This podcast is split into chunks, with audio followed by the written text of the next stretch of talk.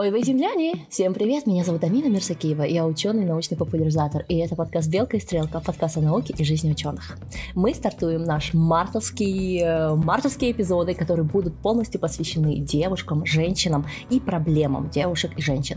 Это не значит, что мужчины, хотя и меньшинство слушателей моих подкастов мужского пола, что вы должны выйти. Нет, нет, дорогие мужчины, вы должны слышать об этих проблемах, вы должны в них понимать, и вы должны стать нашими амбассадорами в мире равенства и прекрасной, прекрасной просто райской жизни на Земле. Наш первый эпизод будет посвящен образованию, и именно женскому образованию, и эм, для этого я пригласила прекрасную девушку-ученую а, Дамиль Мектипаеву. Дамиль, привет! Привет. А, расскажи, пожалуйста, моим ученым, кто ты сейчас... О, моим ученым, моим дорогим слушателям, которые, скорее всего, уже как ученые и даже более прошаренные, чем многие ученые в мире. А, расскажи, пожалуйста, кто ты и почему ты можешь разговаривать о женском образовании. А, всем добрый день, добрый вечер, в зависимости от того, где вы. А, меня зовут Дамель, я очень рада, я очень благодарна за то, что я сегодня присутствую здесь с вами и могу с вами пообщаться. А, училась я на биотехнолога, химика, и около шести лет я работала именно в лаборатории, была научная деятельность. После этого я начала заниматься больше административной работой и инновационной на базе Назарбаев университета. Всего я проработала там 11 лет, и вот начиная с сентября прошлого года я вступила в новую должность. Это должность проректора. Ну, а, официально это член правления по вопросам инновации, интернационализации и трансформации. Но если простым языком, то это проректор. Вот простой язык нам подходит.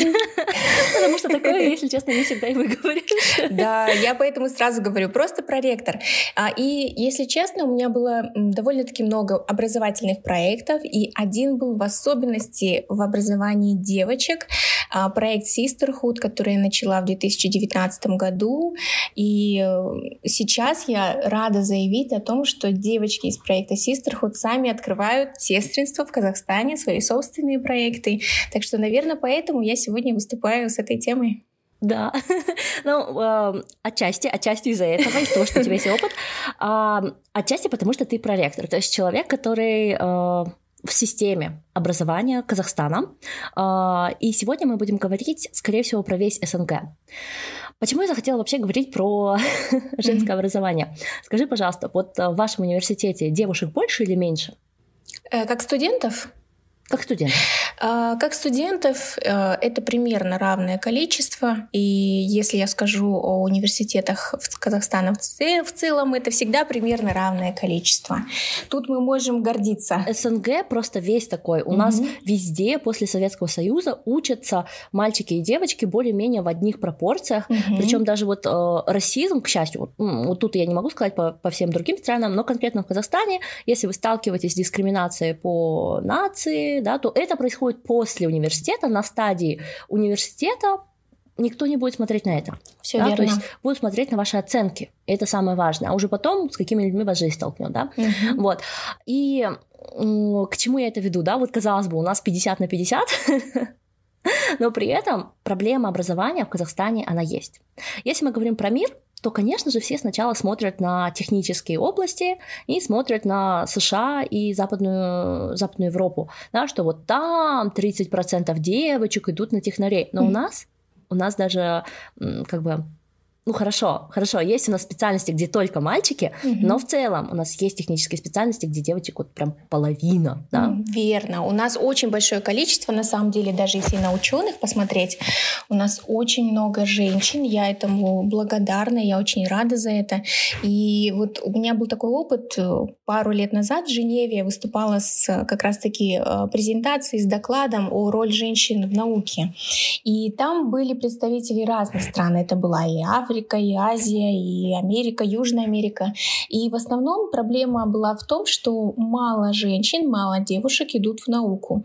В нашем случае получается, что ситуация была хорошая, потому что около 50% ученых это женщины.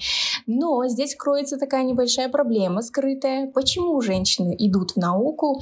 Мы все знаем, что, к сожалению, наука и медицина и образование, эти три сферы, это невысокооплачиваемая работа.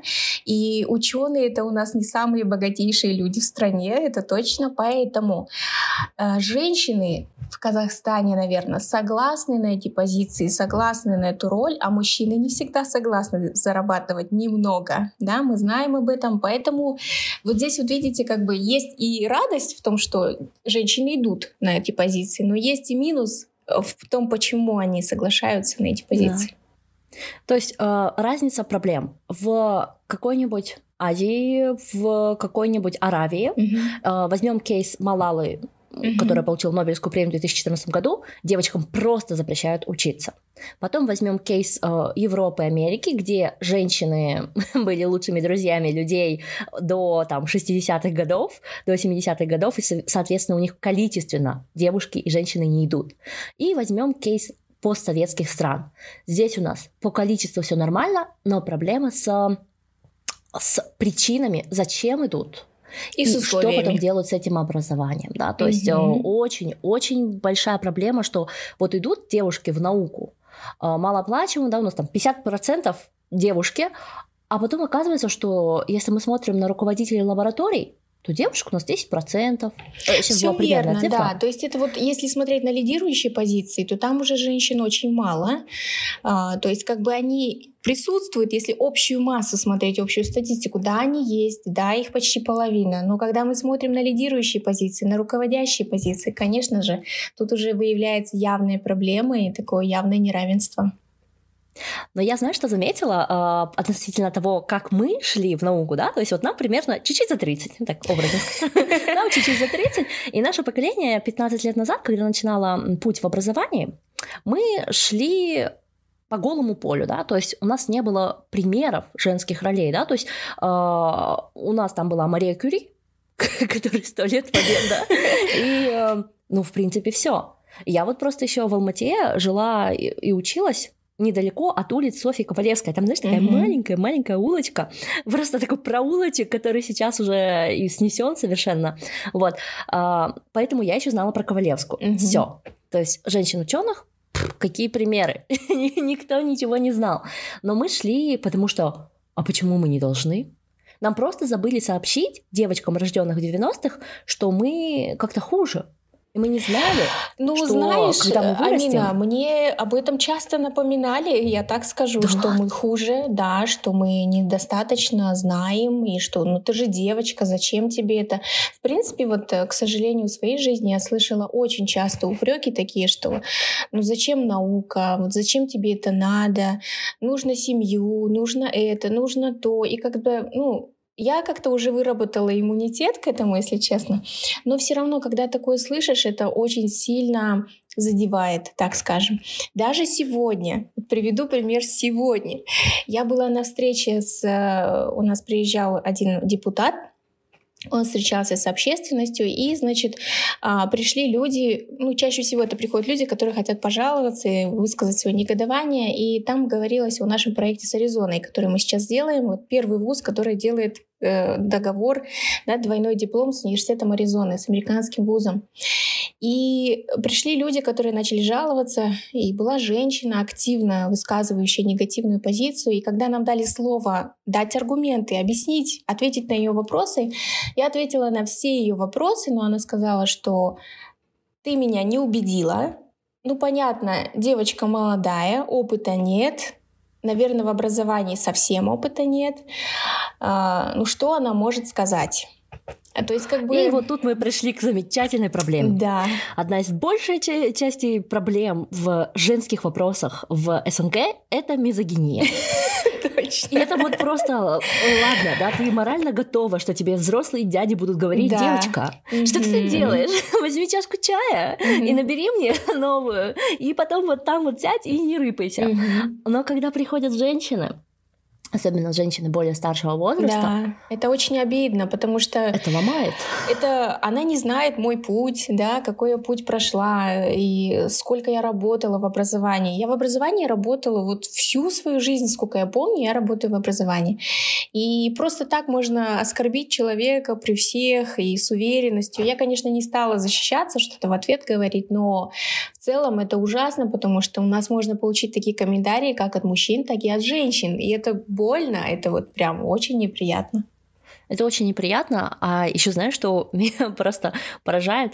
Ну, женщина, ты сказала, активистка. Да, то, то есть я это не сидела там где-то... Она, возможно, не ученый, но она активистка. Угу. А Дамель, дорогие слушатели, является одним из самых публичных ученых и образователей Казахстана. Да? То есть был вот прям период, когда каждая газета написала про исследование Дамель с Кольцом. Кольцом, mm-hmm. когда кольцо, вот это был американский, да, проект? Это был американский проект, мы зарегистрировались в Америке, да. Это был такой первый медицинский стартап, который, в принципе, а, привлек большое внимание общественности, и я помню, что именно в тот момент, это 14 год был, это давным-давно, и, и вот в те года начали писать про ученых. А, раньше до этого вот честно помните, никто не писал про женщин-ученых, про молодых ученых.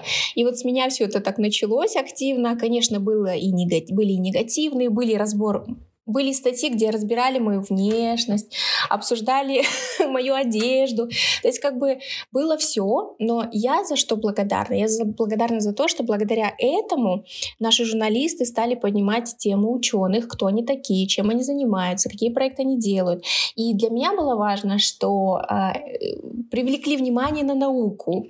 И после этого началось вот активно даже какие-то, вот появились подкасты, появились какие-то каналы, появились а, страницы в Инстаграме, в Фейсбуке, которые начали рассказывать об ученых и привлекать внимание. И сейчас, когда я вот всегда перед детьми выступаю, я выступаю ну минимум два раза в неделю перед детьми, перед студентами, перед школьниками. Я задаю вопросы, кого из ученых вы знаете, назовите, пожалуйста, имена. И я рада, то, что вот 2014 год и сейчас, я сейчас уже слышу имена наших ученых, и люди потихоньку знают, и я радуюсь очень за это. О, это так круто! Угу что меня знают. Такой эгоистичный момент. Да, знают и говорят, и произносят имена именно вот ученых. И я так еще рада, что это все ученые, которых я тоже знаю лично, поэтому я внутри очень радуюсь. Ну, это классно. Ну, вернемся к женскому образованию. Итак, что мы с вами выяснили, дорогие слушатели, что э, проблема женского образования в разных странах, она разная. Mm-hmm. И в странах СНГ э, это очень часто завязано не просто на деньгах, но еще и на социальном статусе, и добивается это все мизогинии. Mm-hmm. Да? А, но давайте дадим больше такую позитивную часть. Даже за наши там, 13-15 лет опыта в науке и образовании а, я лично вижу позитивный тренд. Во-первых, а, девочки, девочки и девушки, и женщины, именно что ну, взрослые женщины да, после 40, mm-hmm. начинают понимать, что ценность, да, самоценность нас не определяется нашим полом. Мы специалисты, и поэтому мы хотим вот такую зарплату, мы хотим такие условия, и мы хотим делать такие проекты. А, как часто ты это видишь ну, ты же, получается, на, на фронте, ты видишь настолько большое количество студентов. Угу. Как часто ты и видишь такую тенденцию?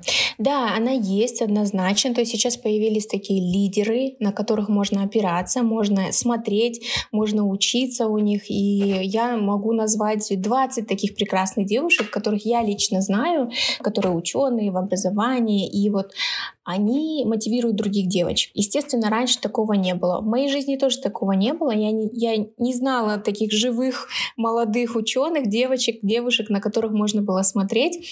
Для меня примером, конечно, была моя мама и моя сестра.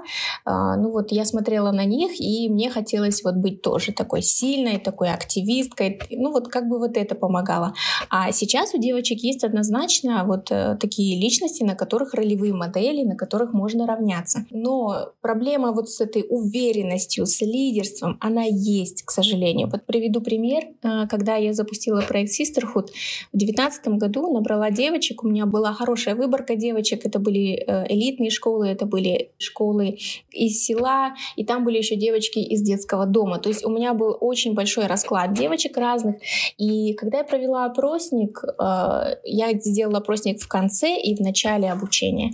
И в начале обучения э, девочки отвечали на вопросы о том, подняли бы они руку стать лидером команды в школе, считают ли они себя красивыми, красивые, уверены ли они в себе, есть ли у них человек, на которого можно положиться и рассказать свою проблему и так далее. И, к сожалению, 90, 80-90% девочек не способны поднять руку. Они пишут, что они не будут поднимать руку, если никто не поднимает.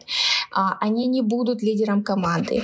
И 98% э, недовольны своей внешностью, не считают себя красивой.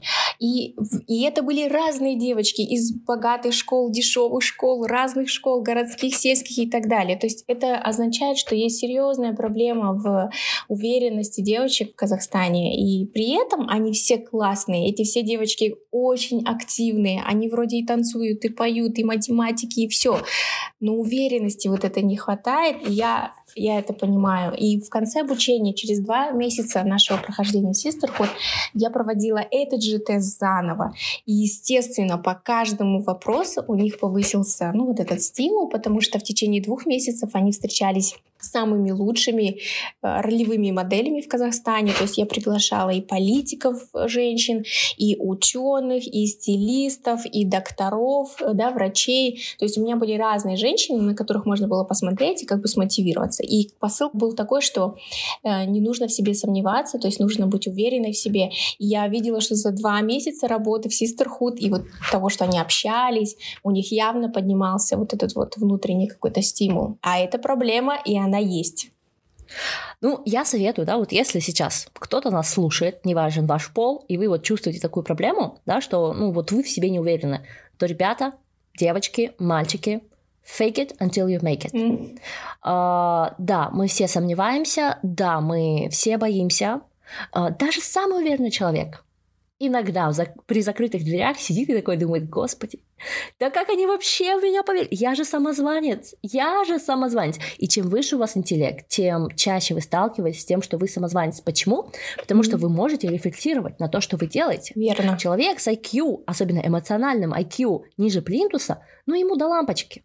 Вот он делает фигню, ему прекрасно. Вот женщина, которая оскорбила сегодня Дамир, она же пришла домой, она же не подумала про себя что-то я не то сказала. Ну, естественно. Нельзя же быть такой мизогиничкой. Она же такое не подумала. А зачем? У нее эмоциональный интеллект на уровне э, пола. Да, мне не стыдно оценить так сейчас человека. Если вы, уважаемая дама, услышали это, я надеюсь, вы сделаете вывод и постараетесь развить свою эмпатию. А, в этом эпизоде я попросила дружественный подкаст нам «Мама, я в Европе» а, подготовить небольшую выборку классных программ для девушек. Пожалуйста, прослушайте эту интеграцию, mm-hmm. эту коллаборацию, проходите на подкаст «Мама, я в Европе» и узнавайте как можно больше про программы для девочек, мальчиков тоже, и про другой опыт, да, про опыт людей, которые учатся за рубежом.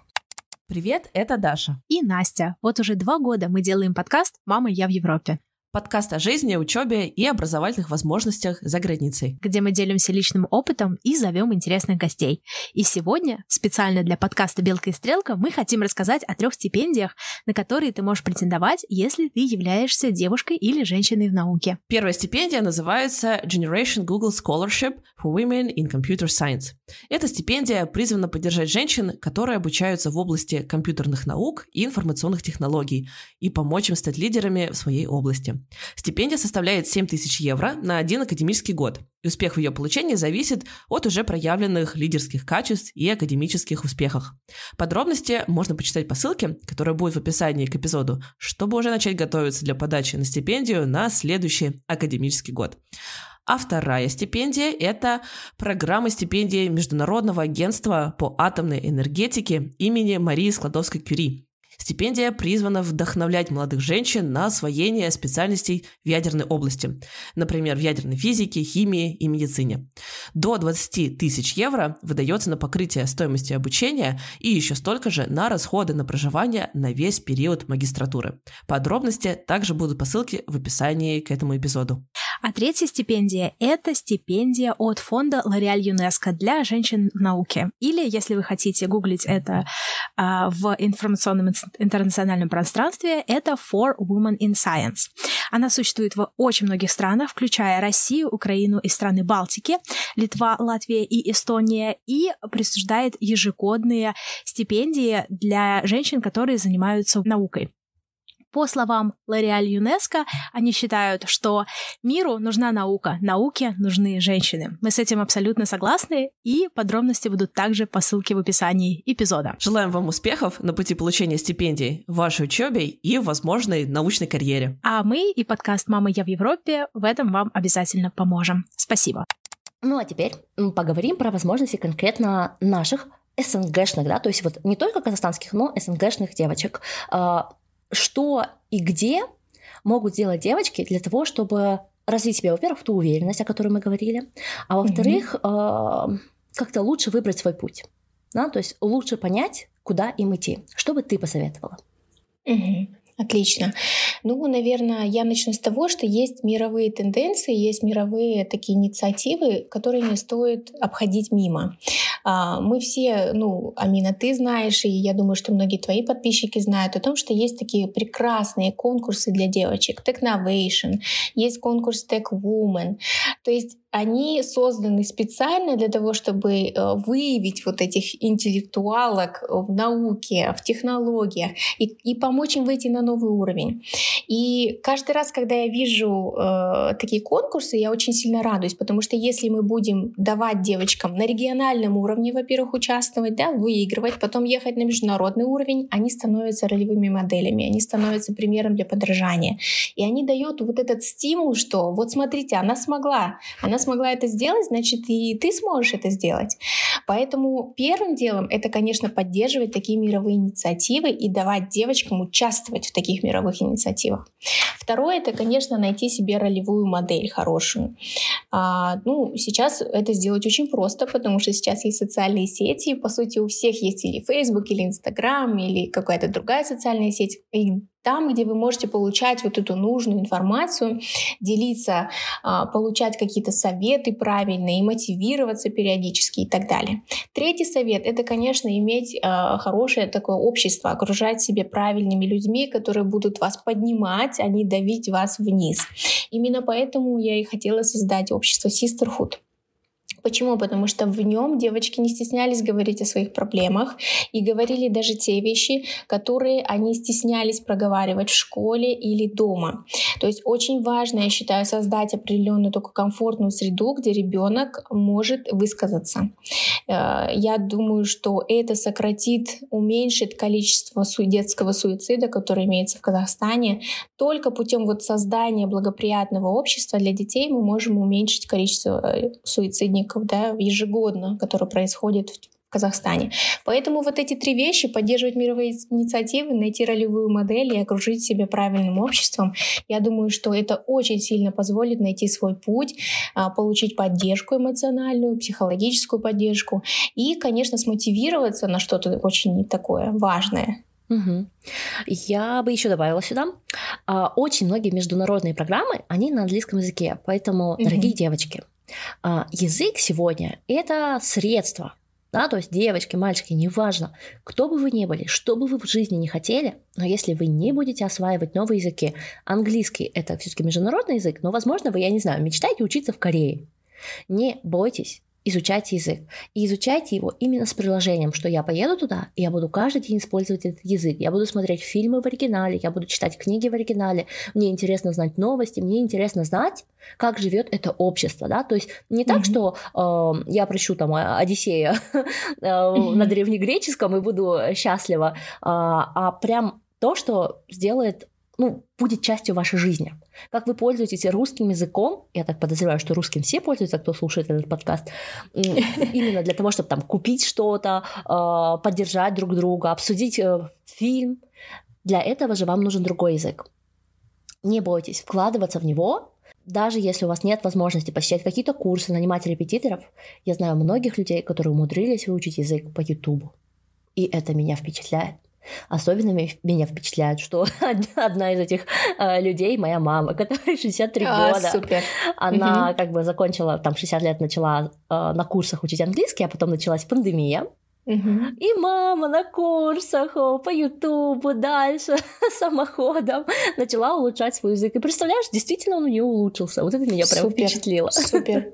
Я полностью согласна и считаю, что сейчас э, изучать язык это как бы ну прям обязательно, потому что это международный язык, и он в первую очередь вам поможет открыть многие двери в образовании, в работе, возможности, да что угодно, бизнеса. Все можно улучшить благодаря тому, что вы знаете знаете много языков. И я не говорю останавливаться только на английском, естественно. Можно еще языки изучать, и желательно изучать для своей мозговой активности, для развития своего интеллекта. Обязательно изучайте. И я, правда, тоже соглашусь, что сейчас не нужны огромные деньги. Вот когда я учила английский язык, к сожалению, не было такого, что можно было куда-то зайти на YouTube и вот слушать лекции и читать. У нас надо было вот нанимать, конечно, учителя, оплатить ему. И мы так и делали. У меня был учитель по немецкому, учитель по английскому. Я вот каждый день ходила и учила. А сейчас можно все это делать бесплатно. То есть YouTube, он не только видео для ко- видео кошечек, да, нужно YouTube использовать правильно, однозначно. Там столько полезной информации бесплатной, что грех просто не использовать его правильно. Да. Полностью согласна. Мне, кстати, повезло, я свой английский выучила в школе, то есть у меня были замечательные школьные учителя. И интересная такая вот э, вещь, я-то выучила, а нас в классе было больше 20 человек, и вместе со мной английский выучили буквально 3-4 человека. Остальные сдали задания, получили свои оценки, но не заговорили. То есть mm-hmm. э, иногда бывает так, что у вас есть возможность, а вы ее просто не берете. Mm-hmm. Да, то есть э, иногда приходят люди и спрашивают, а как мне там учиться, там, вот почему я вот учусь в таком плохом вузе, я не знаю, что я смогу туда вытащить. Но есть очень много людей, которые начинали с э, относительно слабых вузов, но вытащили оттуда да, столько информации, что они выучили такую способность мыслить, mm. они воспользовались, ну то есть сделали лимонад из тех лимонов, что жизнь им дала, да, ну не получился в Гарвард поступить, это не значит, что ты больше нигде никогда не станешь там супер классным специалистом, да, не только в Гарварде. Хорошего специалиста готовишь в первую очередь ты сам. Все вот. верно, все mm верно. Большая роль самого студента играет, очень большая роль. Конечно, вот наша роль как э, руководителей в сфере образования, это, конечно, предоставить э, высокое качество образования, предоставить эти возможности, вот как сейчас мы делаем с Аризоной, да, что на территории Казахстана американский диплом получить и казахстанский диплом, это понятно, это наша роль сейчас. Но э, можно все предоставить ребенку, все, что прекрасного преподавателя, хорошую инфраструктуру, лаборатории, все. Но если студент сам не хочет этого, то ну, насильно этого не сделаешь, конечно. Да, это, это просто во всем отражается, да. Сейчас mm-hmm. такое время, когда, выбирая специальность, нужно понимать и эмпатию, да. То есть сейчас, когда вот э, вы идете подаваться на карьеру, да, подаваться на работу, то как вас будут выбирать? Ваши знания, которые вы получили с университета или с предыдущей работы, это всего лишь треть. Угу. Вторая треть – это ваша способность общаться. И вот здесь очень, эм, очень субъективно, да, то есть вы, может быть, слишком болтливы для, этого, для этой позиции, что в этой группе не любят разговорчивых. А вот для этой позиции вы, наоборот, слишком молчаливы. Это может быть один и тот же человек с одинаковой потребностью говорить, да. То есть вот вторая часть – soft skills – она очень субъективна, и здесь не нужно притворяться. Конечно, нужно развивать свои коммуникативные навыки, но иногда вы просто не подойдете именно этой группе, и эта группа не подойдет к вам, да. Ну и последнее mm-hmm. это все-таки мотивация, то, что называется мотивацией, потому что именно замотивированные люди очень хорошо обучаются. То есть то, что вы принесли с собой до, скорее всего, именно на этом месте, вот прям в этих же знаниях не потребуется а потребуется то, как вы умеете обучаться в этой области. И это касается всего, ну, всего интеллектуального труда. А сейчас все больше и больше работ интеллектуальных. Если так получается, что вы, я не знаю, занимаетесь каким-то тяжелым трудом, даже там появляются интеллектуальные вещи, да, ну то есть посмотрите сейчас на гаджеты для уборки. Ну да, да все автоматизируется, весь мир автоматизируется. Я бы еще, наверное, один пункт, пункт здесь добавила. Все-таки наш мир, он, станов... он, он крутится, он движется с, с ускоряющейся скоростью, да, и эм, да, мы можем 4 года обучаться каким-то технологиям, каким-то знаниям, да, базовым хорошим знаниям. Но потом, когда мы выходим на рынок труда, здесь я считаю, что самое важное качество еще это, конечно, способность учиться учиться новому, подстраиваться, быть гибким.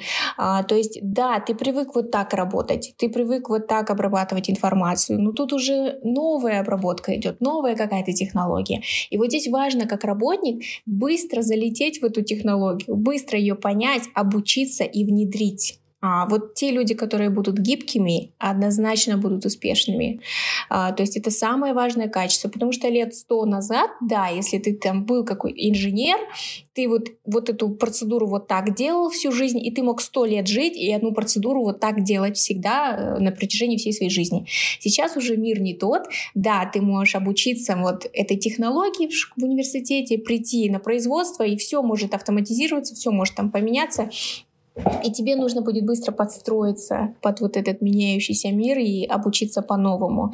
Поэтому я считаю, что сейчас очень важное качество — это гибкость, а, гибкость при обучении. И вот э, я сейчас смотрю на сотрудников и сразу вижу тех, которые будут успешными. Вот через пять лет, возможно, уже будут очень на высоких позициях. Почему? Потому что я вижу, что люди быстро учатся, очень гибкие. И вижу, опять-таки, противоположных людей, которые, да, может быть, они умные, может быть, обладают какими-то знаниями, но не способны учиться, не способны э, приобретать, э, как бы переучиваться, менять себя.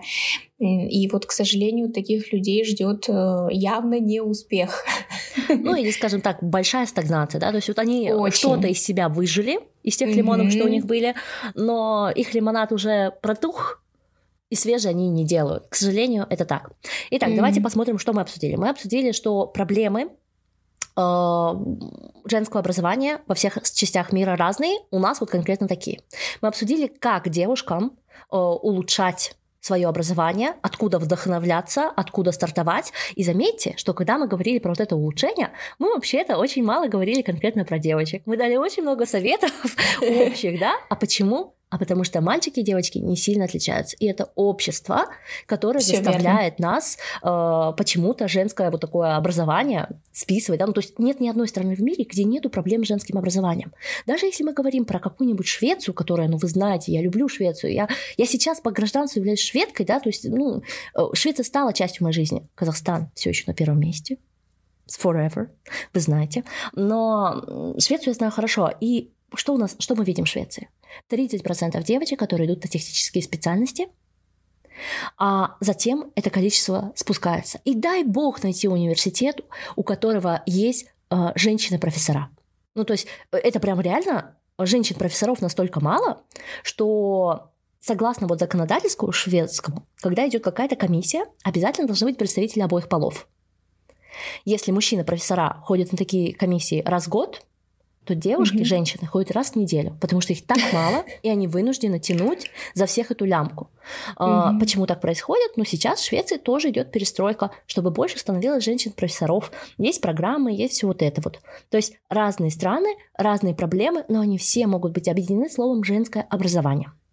Мы с вами уже прослушали про Всё возможности верно. для женских а, стипендий.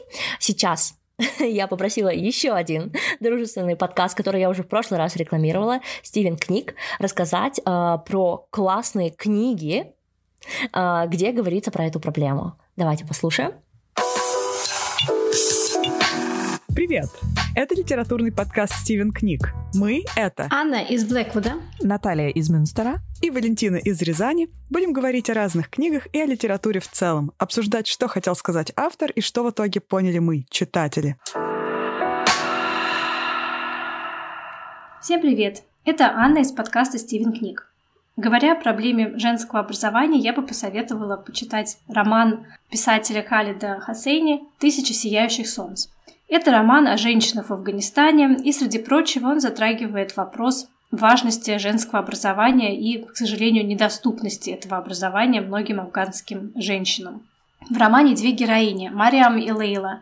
Мариам – незаконно рожденная дочь одного богатого человека, ей приходилось в детстве только мечтать о том, чтобы просто ходить в школу с другими городскими девочками. Лейла же родилась в семье прогрессивно настроенного учителя, и поэтому она ходила в школу, и отец воспитывал ее с идеей о том, что она имеет право на образование, так же, как и мальчики, и то, что образование – это очень важно, что замужество может еще подождать, и часто произносил такую фразу, что мир, где у женщины нет возможности получать образование, этот мир обречен, этого мира нет шансов.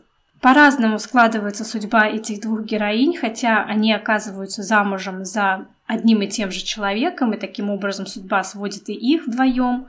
Но все-таки то воспитание, которое они получили дома, то образование или отсутствие его в случае с Мариам, все-таки определило их дальнейшую судьбу и то, как каждая из них смогла справиться с той ситуацией, в которой они оказались. Поэтому, я думаю, полезно читать подобные книги, потому что то, что нам кажется нашим неоспоримым правом, что воспринимается нами как должное, просто право ходить в школу, где-то в наше время недоступно другим людям, таким же людям, как и мы. Поэтому читайте Халида Хасейни и не только эту книгу, но и другие его книги и других таких же авторов. Книга, которую я очень хочу порекомендовать всем, кто заинтересован в науке, в академии, то есть именно не только в начальных стадиях образования, но и, в принципе, в продолжении своей научной жизни, это мемуар профессора э, геобиологии Хоуп Джерен. Э, называется «Девушка из лаборатории». В этой книге Джерен рассматривает свою жизнь и вообще весь карьерный путь через метафоры биологических и ботанических фактов. Многое в книге рассказывает о ее академическом пути, от, собственно, решения заниматься наукой до непосредственно работы над сбором данных для своих исследований и открытием собственных лабораторий. Книга эта небольшая, но прекрасно иллюстрирует научные круги, сложности в поиске денег для лабораторий, важности разных стадий образования, а также жизнь ученого, женщины и работа над всякими научными проектами во время, например, беременности. Ну да и вообще э, совмещение личной жизни и научной работы, которая, как мы знаем, имеет тенденцию отбирать каждую секунду вашей жизни. Кратко и по существу. Девушка из лаборатории Хоуп Джерен. Привет, я Валентина, и к теме женского образования добавлю книгу Бернардин Эваристо, которая вышла на русском языке под названием «Девушка, женщина иная».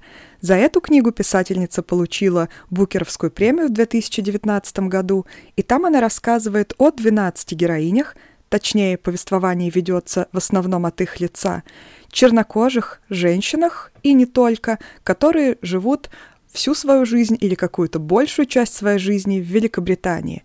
Тема образования является там очень важной, ведь образование — это один из таких вызовов, которые приходится женщинам принимать в своей жизни, и многие из них справляются с этим вызовом по-разному, и вообще наличие или отсутствие образования во многом окрашивает жизнь этих женщин и других в очень разные цвета. Вообще рекомендую эту книгу всем, потому что она будет универсальной не только для женщин. Ну а теперь мы заходим к нашей финальной части.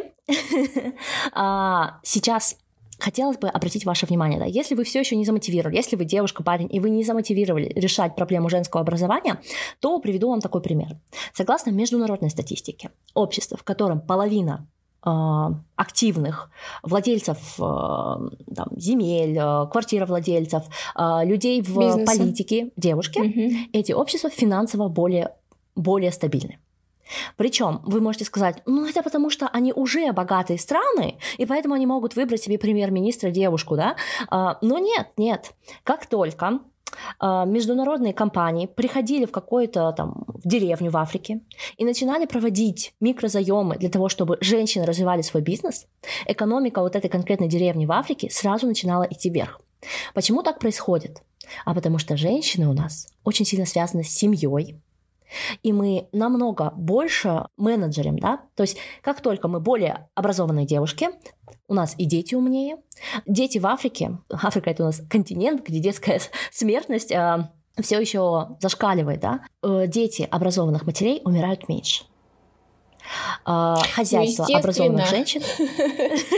Ну, логично, Естественно, да? очень логично. Сейчас мы такие вещи, да, логичные проговариваем, но, о боже, когда я это слышу, ну, естественно, если это образованная мама, если она ходит на работу, если она развивается, естественно, она все эти знания передает детям, и мы как мультипликативный эффект, мы образовываем женщин, мы сразу же нацию образовываем, то есть там эффект мощнейший идет. Кстати, хочу добавить про инновационные компании, то же самое, такая же же статистика. Если 50%, 50% э, это структуры в компании это женщины, то по инновационному вот этому уровню, скорее всего, эта компания входит в инновационную компанию. То есть даже инновационность, э, она э, зависит именно от присутствия женщин. То есть 50% должно быть женщин, которые будут свой подход, свое видение видеть, свои какие-то предложения давать. Поэтому, э, о боже, я всегда это повторяю. Образованная мама — это образованные дети, это образованная нация, естественно. Поэтому, пожалуйста, нужно вкладываться в образование.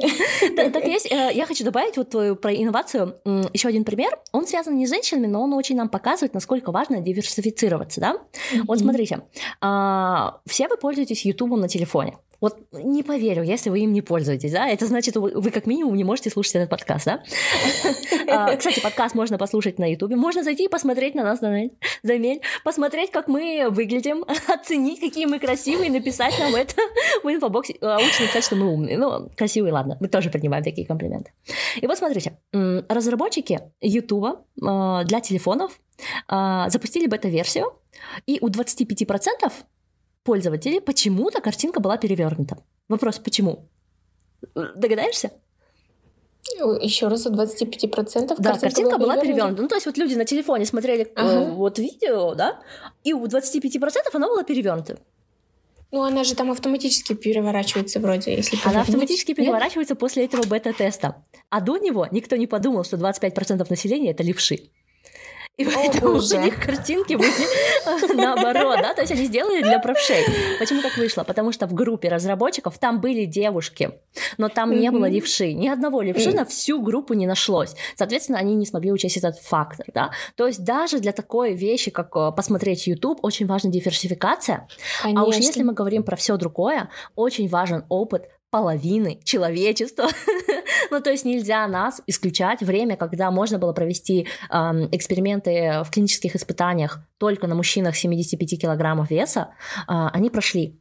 А, мы одинаково, мы а, равны, но все-таки у нас разный гормональный фон, да? И, он очень. И он очень отличается, кстати, от человека к человеку, да? Ну, то есть, если бы они брали там мужчин за 90 килограмм, да, может быть, эстрогена было и побольше, и эффекты были бы более близкие к женщинам, да? То есть, ну, мы более-менее понимаем, о чем я сейчас говорю.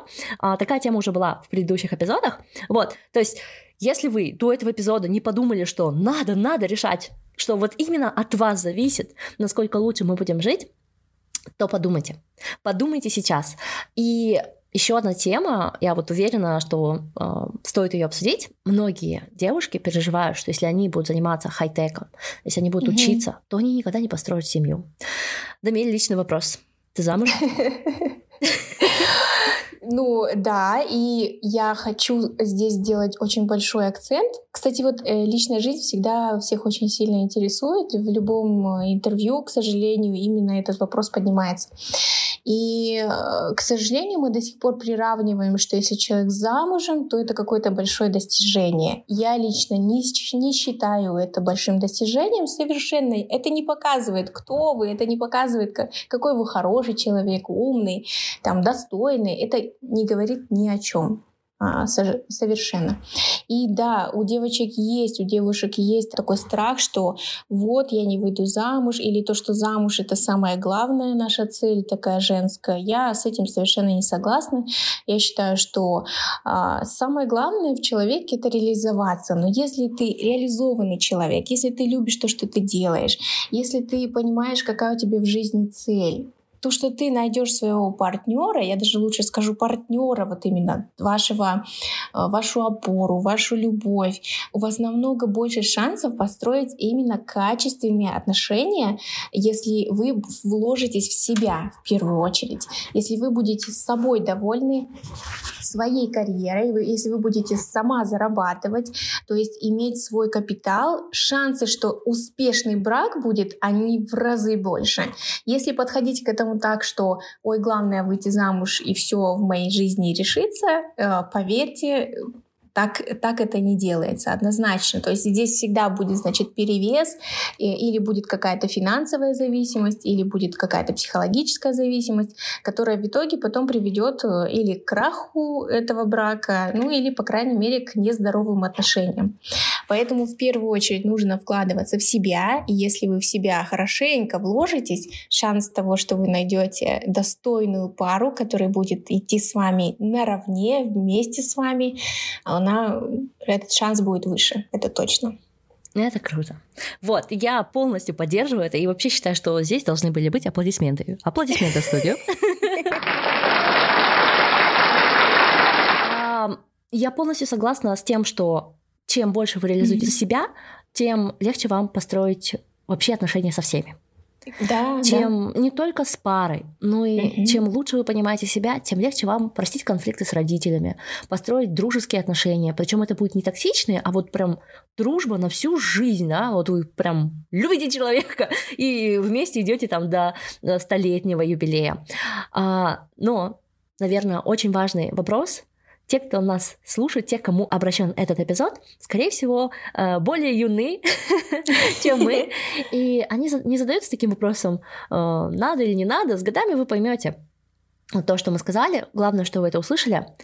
Но у вас страх, что смогу ли я совместить? Ответ да, вы сможете совместить.